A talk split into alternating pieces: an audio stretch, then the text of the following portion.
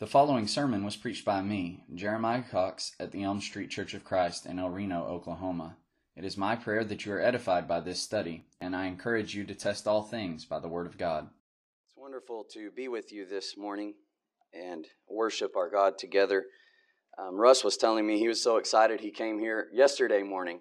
He didn't realize it was Saturday, came here to turn the heat on. And so he's definitely excited to be here and ready to be here. I think we all are, of course all kidding aside, it's always a privilege and a joy to gather on the Lord's Day and study His Word together and worship Him. I've been so encouraged by your participation in worship. Hope you have as well, and I hope this lesson is um, advantageous to you as well. Uh, you might notice a slight change in my voice. About once a year, I have allergy problems, which cause me to lose my voice overnight. That's what I'm dealing with. It's been worse than this before, so hopefully it won't be too bad. I got some water up here just in case, but you'll just have to bear with me. I, I usually, I think, project a little more than what I'll be able to do this morning. If you would turn with me in your New Testaments to John chapter 12, we'll look at a section of John 12 in a moment. While you're turning there, uh, there is a, a saying, a phrase that I've seen posted several times on social media uh, by Christians, but also those who are members of the denominations. Um, and perhaps you've even seen it, even if you aren't on social media, uh, it's probably been posted somewhere in some fashion. And the saying is this in so many words the church is a hospital for sinners, not a museum or a hotel for saints. Now, that sounds pretty good. And a lot of times it's posted even from those who are professed followers of the Lord but I think that it actually contradicts biblical principle. It's usually quoted in a context with an explanation of how there are people who are struggling with sins. Maybe they're in an adulterous relationship. Maybe they got drunk on a Saturday night. Maybe, maybe they're hanging out with the wrong crowd. They're addicted to drugs. They're, they're struggling with something. They haven't broken free from it. Those people still need to go to church on Sunday morning because the church is a hospital for sinners. But there's never the explanation that they need to break free from that sin for it to even matter that they go to church. And certainly going to church, I don't want to take away the fact that even if a person is guilty of sin sitting in the pulpit or, or sitting in the pew, that they may be able to hear something they need to hear at church. So I'm not by any means suggesting that people should just stay home. You need to go to worship your God. But it comes with this idea that there's something advantageous to come to church while holding on to some sins. And it's this idea that the church is a hospital for sinners. It's also quoted in a context, I think, of a Calvinistic slant where, you know, there's an inability, some think, that we can break free from sin. We can't break free from sin. That's why we come to church. But let me suggest to you that all of that is completely contradictory to what the Bible says. In fact, the Bible says nothing about the church as being a hospital for sinners and nothing even remotely close to that. The Bible says that the church is the body of Christ, which operates under the direction of Christ's headship. It calls it a kingdom, which is subject to Christ as king and follows his law. In 1 Peter chapter 2, we read of the church as a spiritual house and a spiritual priesthood to offer up spiritual sacrifices. In 1 Peter, or Timothy rather, 1 Timothy chapter 3, it speaks about the church as the pillar and ground of the truth. And the word church is translated from a Greek word ekklesia, which means called out. And what I was referenced to chiefly is that the church is the called out of darkness or sin into light or righteousness in following God. And so, really, the church is not a hospital for sinners. The church is the product of those who have been saved from their sins and they are spiritually healthy and following the Lord and getting even better each and every day. In fact, this idea that the church is a hospital for sinners implies that the church is what takes care of sin. And that's a Catholic concept. When they speak of the church as the authority, the church as the aid, when really Christ is the aid, the church is the recipient of his aid. The church has no authority. The church has no position of power, Christ is the authority, Christ is the power, Christ is the grace, Christ is the forgiveness, and the church is the product of his gracious work. And we who are members of the church are those who are saved and therefore to be set apart from sin and working for the Lord. That phrase has undertones of tolerance for sin and it, it lacks a full separation from the body of sin, as is the will of God. And we need to be careful about those kind of quotes that they sound good because a lot of times they come from sources of error. And while we may not catch it, that's how error is. It's subtle and it's dangerous. We need to be careful about that. What we need to understand is that spiritual life, it certainly comes from the forgiveness of God by virtue of Christ's perfect sacrifice. But I want to tell you that it's not merely a freedom from the consequences of sin, where we're freed from death. We don't have to die because of our sin. And, and it spiritual life is being freed from that death, and we live kind of a quasi changed life where we're still holding on to some things, but we're also going to church and we're also reading our Bible and we're also praying. That's not what spiritual life is about. Too many, even in the Lord's church, play church they're not members of the church who are active and learning and growing and following after the perfect example of Christ. They're just playing it. They just come because they've always come. It's, it's an activity that they always do. That's not what spiritual life is about. And it does nothing good for us. Spiritual life is the state of one who has been separated from sin. It's the state of one who has not just been freed from the consequence of sin, which is death, but freed from sin itself which requires the forgiveness by virtue of Christ's blood, but it also requires the resurrection power of the gospel to transform us where we're not sinning anymore and we're living like Christ. And so we're not just going through the motions and holding on to some things of our past existence as sinful man, but we are living like the Son of God. That's what spiritual life is all about.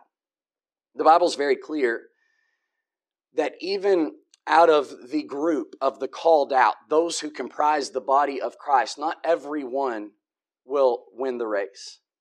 And it's not because God doesn't provide for everyone in his family what is needed. We'll talk about that this evening to, to be saved in the end, to stay saved, and to get to heaven. But it's because some give way to the devil's ploys and thinking there is security even while they are not striving to be like Christ and they're holding on to sins. And all they do is show up to church. And, and it may be that they have changed to a degree where it's so much better than it was before, but it's still not what it's supposed to be. And there's no security in that. In Revelation 3, in verse 1, one of the churches of Asia addressed in Sardis is told, These things says he who has the seven spirits of God and the seven stars. I know your works, that you have a name that you are alive, but you are dead. He goes on in that same letter to talk about how, although that church has a name, it's alive, but it's actually dead. There are some, not the whole church, but there are some in Sardis who haven't defiled their garments. And if they continue in purity, they'll be saved. The implication of that is that there are some who were members of the church in Sardis who weren't going to go to heaven unless they repented. Just because you come to this building, just because we participate together in worship, doesn't mean each and every one of us as individuals is right with God. It should be that way.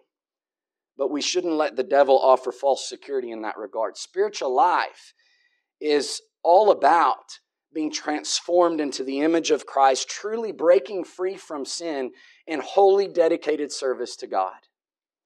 And we can't do that with one foot in the world and one foot out of the world. Jesus, many times in his ministry, stressed this point that in order to live spiritually, we must first die. And there's too many who think they have spiritual life, but they haven't really died to sin. They're holding on to it. They're not being transformed. It's been so many years and they have made no progress whatsoever and they're still struggling with the same sins they've always struggled with. That's not spiritual life in Christ. And a person like that who never decides fully to dedicate themselves to the will of God and the power He's provided us to fully and finally break free from sin, they're not going to make it. And the Bible's very clear about that. We need to make sure that we understand that ourselves. Jesus in John 12, as we recently studied, answered when the Greeks wanted to see him, and Andrew and Philip told him this. He answered with this He said, The hour has come that the Son of Man should be glorified. Most assuredly, I say to you, unless a grain of wheat falls into the ground and dies, it remains alone. But if it dies, it produces much grain. He who loves his life will lose it, and he who hates his life in this world will keep it for eternal life. If anyone serves me, let him follow me, and where I am, there my servant will be also. If anyone serves me, him my Father will honor. He speaks in verse 23 and 24 of his death.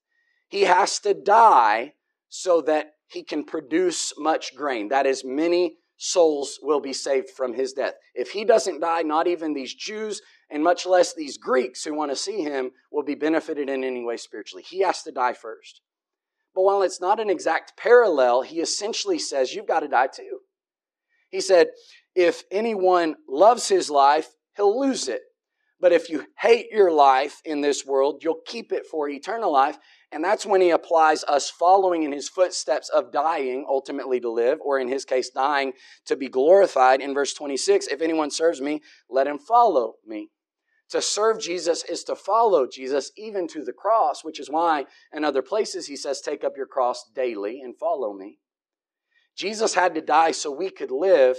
And he says, similarly, not the exact parallel, because Jesus didn't have to die to sin, he never sinned. He died for sin. But similarly, you have to die if you want to live.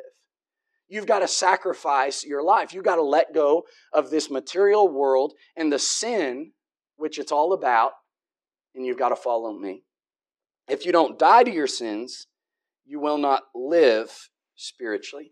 And I think we can understand this very fundamental biblical yet potent uh, principle that we must die in order to live by understanding what spiritual life is about. We've stressed it to a certain degree already.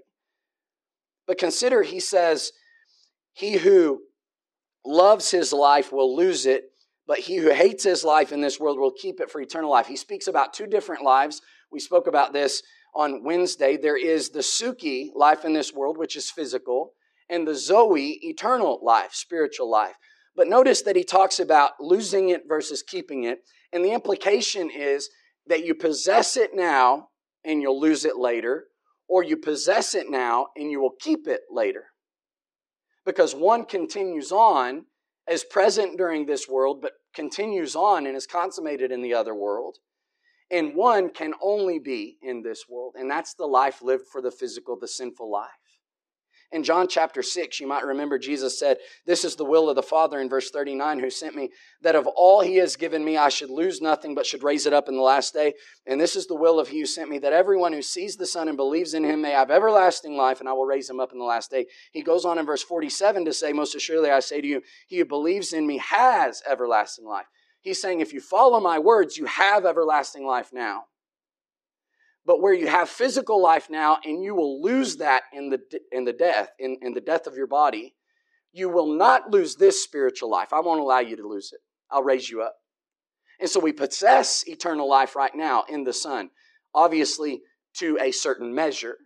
And we won't lose it if we continue to follow Jesus. So understand first that spiritual life that is offered is not just perspective. It is perspective in the sense that we're saved and we're not fully saved until we're in heaven, but it's offered now. And what spiritual life ultimately is, is fellowship with God.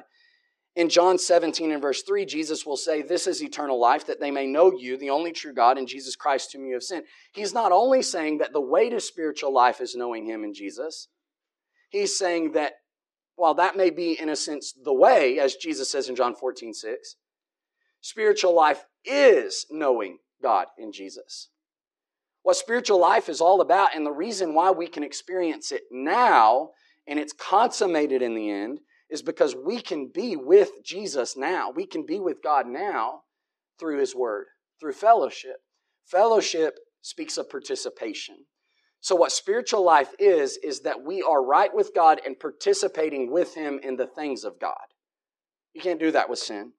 In 1 John 1 and verse 2, John writes about the life that was manifested and that we have seen. And he says, As an apostle, we bear witness and declare to you that eternal life which was with the Father and was manifested to us. He says, That which we have seen and heard, we declare to you that you may have fellowship with us. And truly, our fellowship is with the Father and with the Son, Jesus Christ. He's saying, The spiritual life we speak to you about and we offer you through the gospel is fellowship with God. And in turn, you will then have fellowship with us who have fellowship with God. So spiritual life is participation in the things of God. It's, it's participating and walking in the light and righteous ways according to God's will. And this is why sin has caused a great problem because God's holiness precludes us, or precludes Him rather, from having fellowship with us due to sin. So spiritual life is fellowship with God, but when we sin, God can't have fellowship with sin, so we don't have fellowship with God, we don't have spiritual life, and in essence, we have spiritual death. In verse 5 of 1 John, he says, God is light and in him is no darkness at all. Remember in James, in verse 13 of chapter 1, he says that let no one say when he is tempted, I am tempted by God, for God cannot be tempted by evil, nor does he himself tempt anyone. In, in 1 Peter, he calls the people to be like God as he who called you is holy, you also be holy in all your conduct, because it is written, Be holy, for I am holy.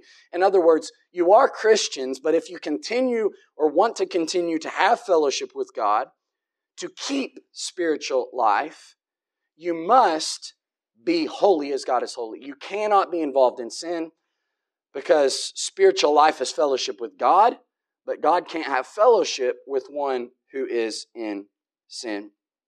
And so we understand very simply what sin is and what it led to and why. Sin leads to death. Romans 3:23, the wages of sin is death. And I think we understand that death, the whole concept is a separation. James explains in James 2:26, as the body without the spirit is dead, so faith without works is dead also. Physical death is when the soul leaves the body.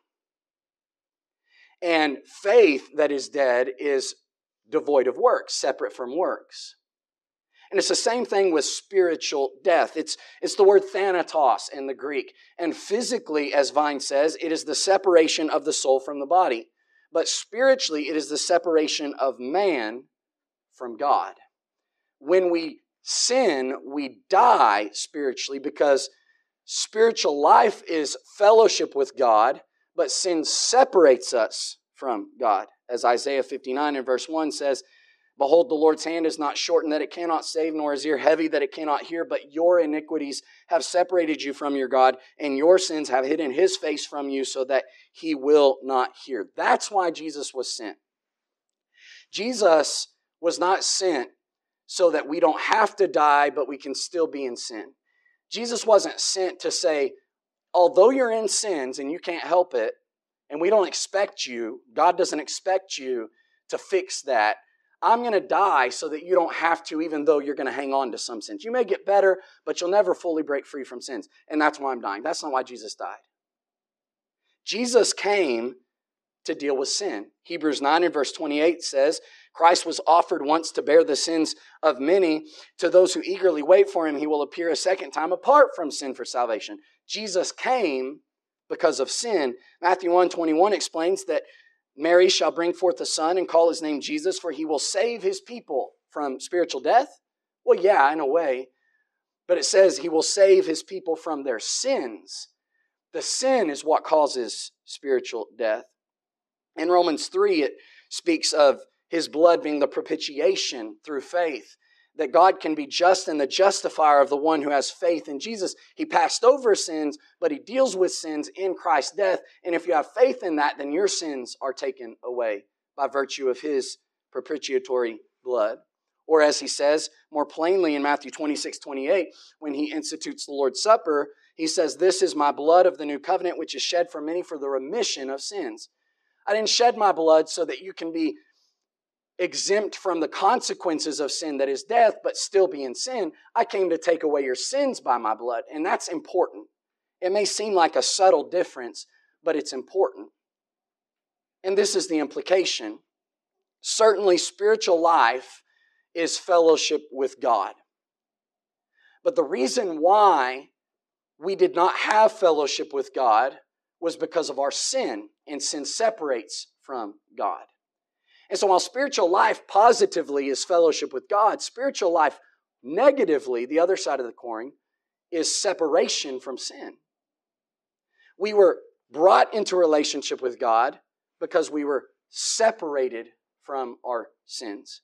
That's why it's spoken of as reconciliation. Romans 5 and verse 10 says, When we were enemies, we were away from God, separated from Him, at enmity with Him, we were reconciled to God through the death of His Son. Because we were reconciled to God, it means we had our sins taken away and sent away. And so, while spiritual life offered by God and what we possess is fellowship with God, it is equally true that spiritual life is separation from sin. Spiritual life is having a relationship with God. The only reason we have a relationship with God is because we were forgiven of our sins. In Romans 8 and verse 1, Paul explains, There is now no con- condemnation to those who are in Christ Jesus. To be in Christ means no condemnation because to be in Christ is to be in a relationship with Christ who is God. But I want us to notice what he says. For the law of the Spirit of life in Christ Jesus has made me free from the law of sin and death. You're in Christ in a relationship with him because the gospel freed you from sin. Likewise, in Romans 6 and verse 22, and we'll look at Romans 6 at greater length in a minute. Now, having been set free from sin, we became slaves of God. That's a good relationship, and we'll see that. We are in a relationship. God is our master. We are his bondservant because we were freed from sin. We are saved because we are separated from sin. In John 8 and verse 31, Jesus speaks about the relationship of discipleship with Jesus. If you abide in my words, you are my disciples indeed, and you shall know the truth, and the truth shall make you free. He explains later on freedom from sin. We sustain a relationship with him as his disciples because we have followed the truth and been freed from sin. So let me suggest to you that we make a mistake if we only view spiritual life that God offers and that we've received as an escape from death, an escape from the penalty to which sin leads. That's part of it, and we should rejoice in that. But we make a mistake if we think spiritual life is simply avoiding spiritual death, eternal death. In Romans verse chapter 6 and verse 23 as we know, Paul says the wages of sin is death. But I want us to understand the implications of that. The wages of sin is death. In other words, what you earn by sinning is death. And what that implies is that death is the result, the resulting problem, the consequence, but the cause, the root problem, what needs to be dealt with is sin. You cannot receive forgiveness or, or rather escape death without dealing with the problem of sin. In chapter 5 of Romans and in verse 12, sin is spoken of at length, of course, and emphasized as a great problem in the world. When it says, Therefore, just as through one man sin entered the world, and death through sin, and thus death spread to all men because all sin. He's obviously talking about spiritual death because every man incurs that spiritual death because they have sinned. But death spread to all men. But why? Because all sin. So death is by sin. You cannot get rid of death unless you get rid of sin. We need to understand that. That's a very fundamental but important point. Spiritual life is just not an escape from the consequence of death. Spiritual life is an escape from sin. He goes on to say that grace addresses the sin problem in chapter 5 of Romans in verse 20. Moreover, the law entered that the offense might abound, but where sin abounded, grace abounded much more so that as sin reigned in death, even so grace might reign through righteousness to eternal life through Jesus Christ our Lord. Grace abounds much more than sin. Sin is dealt with. But this led the Romans to maybe think about something that Paul foresaw them thinking about. And he said, What shall we say then? Shall we continue in sin that grace may abound? Certainly not. How shall we who died to sin live any longer in it? Now think about the lack of logic in that suggestion. Death is a problem, but the cause of death is sin. And so God's grace overwhelmingly deals with the problem of sin so that we are no longer dead spiritually. But their thought is, can't we continue in sin that grace may abound? But sin is the cause of death. And so, how can you be benefited by God's grace if you're continuing in sin? Because sin always brings about death. And that's why he says, How shall you who died to sin live any longer in it? Your salvation, by God's grace, according to the gospel, was your dying to sin. You died, and that's why you live. So, why would you turn back to that which caused your death? It doesn't work that way. Not even God is powerful enough to contradict his own word and his own plan and his own nature. Grace does not abound as we continue in sin. Grace abounds where sin abounds in the sense that it takes care of the sin problem so you don't walk in sin any longer. Eternal life, spiritual life, is the result of breaking free from sin. It's not about life with sin devoid of consequence. It's about life free from sin and therefore free from its consequence. And the Bible is very clear about this. Consider Paul. In Galatians 1 and verse 22, it says, I was unknown by the face to the churches, or by face to the churches of Judea who were in Christ. But they were hearing only, He who formerly persecuted the church, or he who formerly persecuted us, now preaches the faith which he once tried to destroy, and they glorified God in me. Paul was in sin persecuting the church. How did he become saved? He broke free from sin. He was persecuting the church, and now he is preaching about the faith he once tried to destroy. He says in chapter 2 and verse 20, I have been crucified with Christ. I died. We'll talk about that later. It is no longer I who live, but Christ lives in me. And the life which I now live, I live in by faith in the Son of God who loved me and gave himself for me. I died and now I live. I'm not living for myself anymore in sin, but I'm living for God. The Thessalonians are the same. 1 Thessalonians 1 and verse 9. They themselves declare concerning us what manner of entry we had to you and how you turned to God from idols to serve the living God. They turned away from the sin of idolatry to God. They lived spiritually because they turned from their sin. Also, the Cretans as Titus is instructed to teach them about sound doctrine. In Titus 3, he says in verse 1 remind them to be, uh, to be subject to rulers and authorities, to obey, be ready for every good work, to speak evil of no one, to be peaceable, gentle, showing all humility to all men. And notice verse 3 of Titus 3 For we ourselves were also once foolish, disobedient, deceived, serving various lusts and pleasures, living in malice and envy hating and hating one another. And then he talks about the grace of God, the washing of regeneration, and the renewal of the Holy Spirit. That having been justified, verse 7, by his grace we should become heirs according to the hope of eternal life. And in verse 8, he encourages them to be careful to maintain good works. Why were they saved? What was their salvation? They were walking in sin. God forgave them of their sin, and now they are not walking in sin. In fact, in the second chapter of Titus, in verse 11 and 12, it tells us the grace of God teaches us to deny ungodliness and worldly lust and live soberly, righteously, and godly in the present age. But I want to suggest to you that if eternal life is not life that still is in contact with sin but devoid of its consequence, but it's actually life that has broken free from sin's grip, then the opposite is true as well.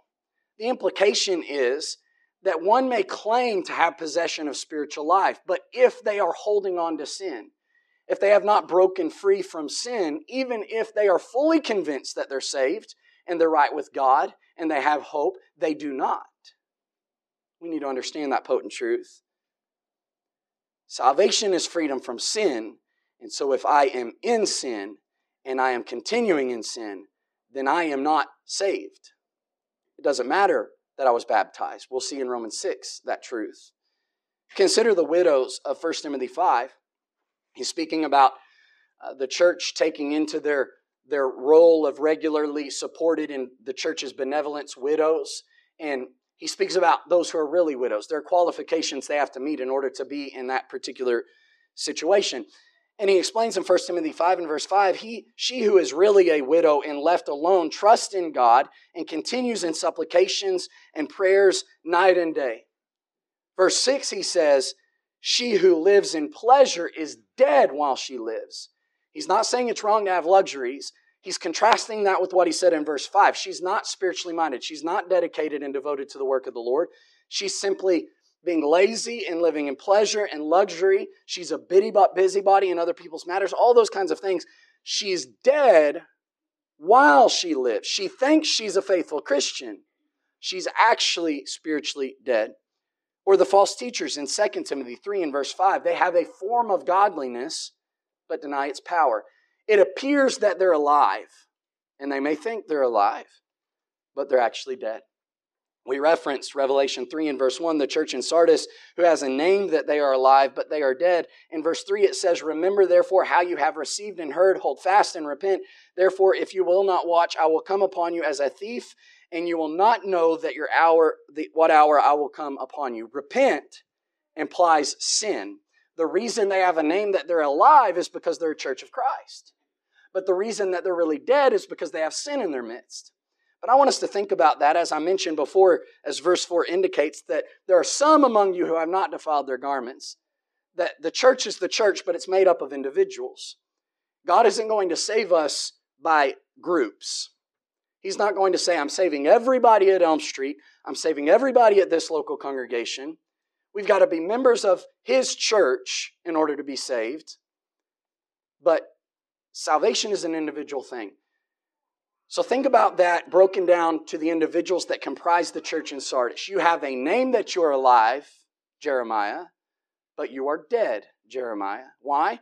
Because there are sins you have not repented of. If one thinks he has spiritual life, but he is continuing in sin, not dedicated to righteousness, and not actually following the Lord, it doesn't matter how many scriptures that person reads, how many prayers that person prays, how many services that person attends, and how convinced that person is that they are saved. They are not saved. Salvation is separation from sin. This is why Jesus said in John 12 25, He who loves his life will lose it, and he who hates his life in this world will keep it for eternal life. Mark 8 and verse 35, Jesus said, Whoever loses his life for my sake, and the Gospels will save. And I know that we often stress the sacrificial nature there of actually being willing to lay down our physical lives, die for the cause of Christ. That's certainly true. Revelation 2 and verse 10 is speaking about that very thing. Be faithful to the point of death, until death, and I will give you the crown of righteousness. But what he's saying is that you've got to die to your man of sin, die to this world. You're dead to this world. The world is dead to you if you want to live spiritually. You know, Paul said it in so many words in Galatians 6:14 when he said, "God forbid that I should boast except in the cross of our Lord Jesus Christ, by whom the world has been crucified to me and I to the world." I mentioned Romans 6. This is what Romans 6 is about. Romans 6 is basically stressing the points we've made from the scripture thus far this morning. Romans 6 isn't about baptism. We turn to Romans 6 to show that baptism is a burial. See, you're saved at the point of baptism, all this kind of stuff. That's a great place to go. But Paul isn't giving a dissertation on baptism of the, the method and the mode and the, the efficacy of baptism. He's actually taking that for granted and pointing out something that the Romans evidently had missed. He is basically speaking of a penitent life. Life in Christ is about penitence. That is, I have repented, changed my mind completely, and my actions reflect it. I have left the life of sin to be devoted to the life of the Lord. And if I haven't fully left the life of sin, as we'll see in Romans 6, then I'm not truly devoted to the Lord. I'm actually separated from Him dead spiritually because I'm holding on to sin. And it didn't matter that he was baptized. You were forgiven of those sins, but you turned back. That's what he addresses. Baptism is vital and necessary, but if we don't understand the implications of our baptism, which is what Romans 6 is about, and the life that we're now supposed to live, then we won't make it to heaven. We've got to die in order to live. Notice in the first four verses, the beginning of their spiritual life as we know. They asked that question that we mentioned before Shall we continue in sin that grace may abound? He said, How shall you who died to sin live any longer in it? When did they die to sin? He says, Do you not know that as many of us as were baptized into Christ Jesus were baptized into his death? How are we baptized into his death? He's saying you're baptized into the benefits of his death. He died to take away your sins. Your sins are taken away. Why? Because you're baptized into the benefits of his death. But I want us to notice what he says in verse 4. Therefore, we were buried with him through baptism into death, that just as Christ was raised from the dead by the glory of the Father, even so we should walk in newness of life. And that's essentially what the rest of the chapter is about. Yes, you were baptized into his death, and as we'll see, not only were you baptized into the benefits of his death, but perhaps a play on words, you died yourself, not just him, you died too. But as he was raised, you were raised. And he's not talking about the bodily resurrection in the end. He's not talking about the last day of judgment where all will be raised. He's speaking about our spiritual resurrection to be a new creature in Christ. You died with him, and as he said in verse 2, you died to sin. That's what you died there and you're raised and you're to be living a new life right now. Now, he goes on to stress what that really means. He says in verse 5 if we have been united together in the likeness of his death, if we want to talk about that, we, we are saved from our sins because of his death. That's a wonderful thing. We also need to understand that we were raised, and we should be also in the likeness of his resurrection. What do you mean, Paul? Knowing this, that our old man was crucified with him. What's the old man? that the body of sin might be done away with, that we should no longer be slaves of sin, for he who has died has been freed from sin. What was the death? It was a spiritual death to the man of sin. What was the resurrection? It was a spiritual resurrection to a life separated from sin. I want us to notice there, he says that the body of sin might be done away with. The ESV translates it, the body of sin might be brought to nothing.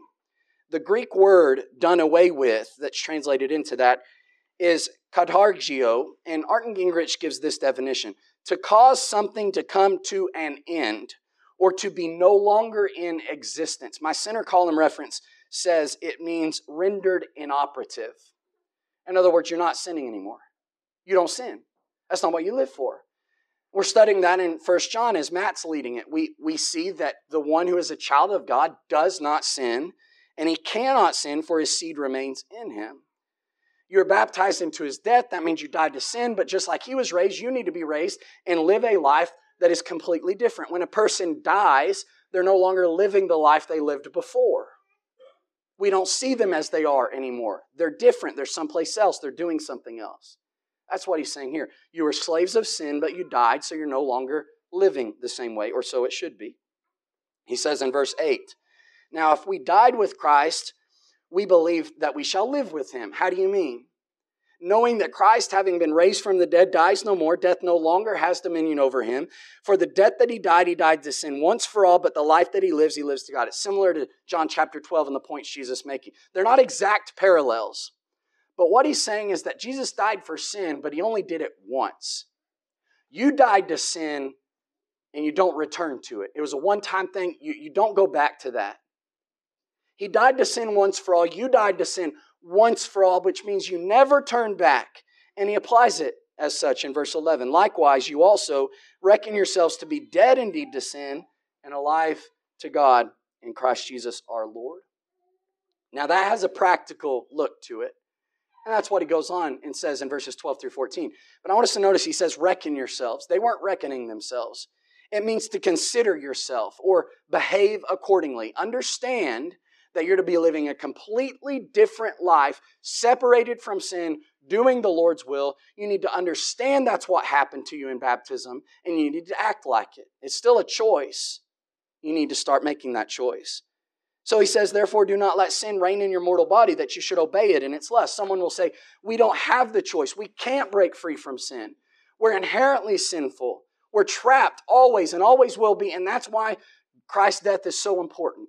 He's saying the exact opposite point. Christ's death is so important because it gives you the ability and the power to break free from sin.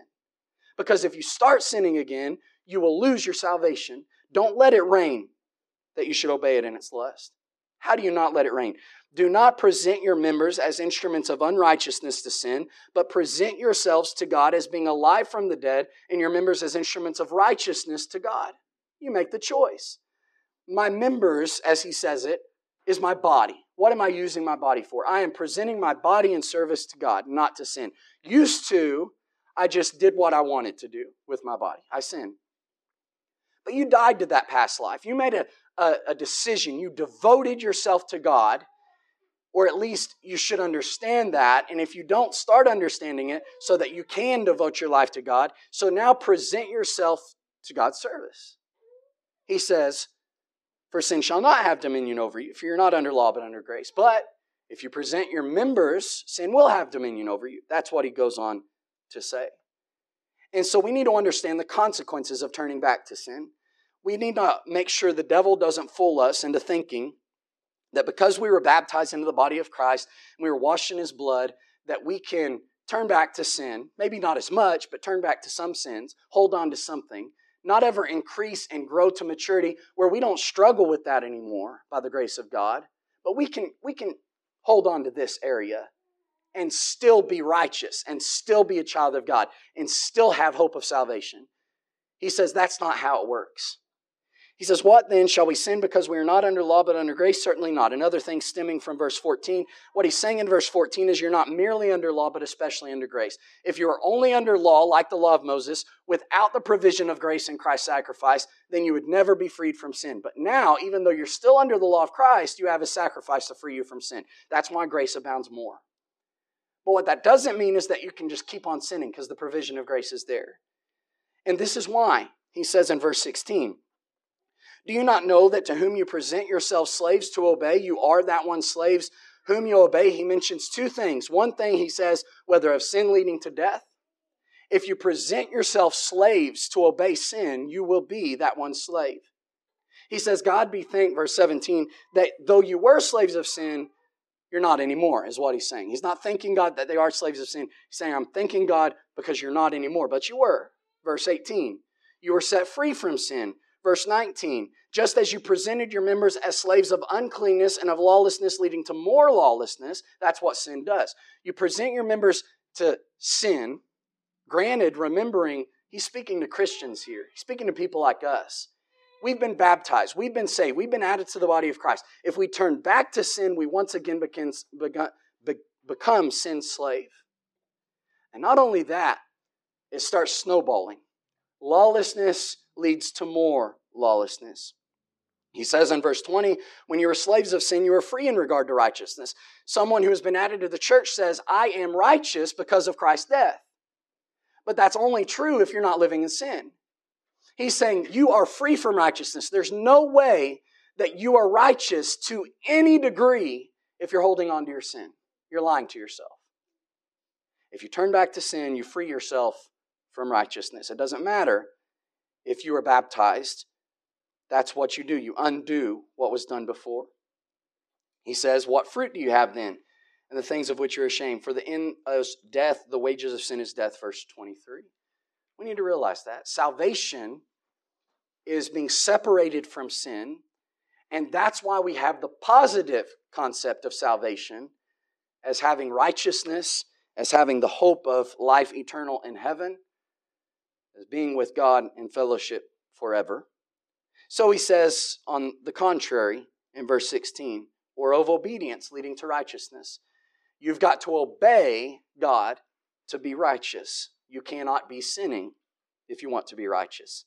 He explains, God be thanked that though you were slaves of sin, you obeyed from the heart that form of doctrine to which you were delivered. Verse 17. He's speaking about their obedience of verses 1 through 4. You obeyed the gospel which told you to be baptized. When you were baptized, you were no longer a slave of sin, but you were delivered to this form, or the Greek word means a mold. It molds you, a mold of doctrine. But notice the language. He says, to which you are delivered. He's speaking that we were delivered to the doctrine. The doctrine is our master now. We were slaves of sin, but when we died to sin, we were no longer sin's possession whose possession are we? The only alternative is God's. We were delivered to God as a slave or as his doctrine as a slave. Sin owns you. You are freed from sin, and the gospel now owns you. But it only owns you if you're obeying the gospel, which is what he already said. And just like lawlessness leads to Lord lawlessness. He says, So now present your members as slaves of righteousness for holiness. Holiness means set apart. You are far away from sin. 2 Corinthians 7 and verse 1 says, Therefore, having these promises, beloved, let us cleanse ourselves from all filthiness of the flesh and spirit, perfecting holiness in the fear of God. That's the complete opposite of this idea that we can hold on to a few sins and avoid the consequences of death because of Christ's blood. Christ's blood is so that our sins are taken away, and his resurrection power can lead us further and further away from sin. Salvation is complete separation from sin. He says in verse 21 What fruit then did you have in those things which you're now ashamed? The end of those things is death. But now, having been set free from sin and having become slaves of God, you have your fruit to holiness and the end everlasting life. How did you become slaves of God? How did you have your uh, fruit of holiness? And how will you have everlasting life, having been set free from sin. You see? Salvation is separation from sin. And we need to understand that concept because if we think we're alive with Christ spiritually, ultimately because we were baptized into his death, his death was accessed by our faith in baptism, and his blood washed our sins away. But we don't understand the implications of that, that we died to sin and we should be living for righteousness, so we're holding on to sin. Your baptism is ultimately rendered void by that. I'm not saying that you have to be baptized again. Those who have been added to the family of God have the ability to pray to God for forgiveness, and He will forgive them. That's quite obviously true. 1 John 1 and 2 tells us that. What I am saying is that baptism is merely the start. And we cannot expect to be righteous. We cannot expect to be saved in the end. And we are not saved now just because we've been baptized.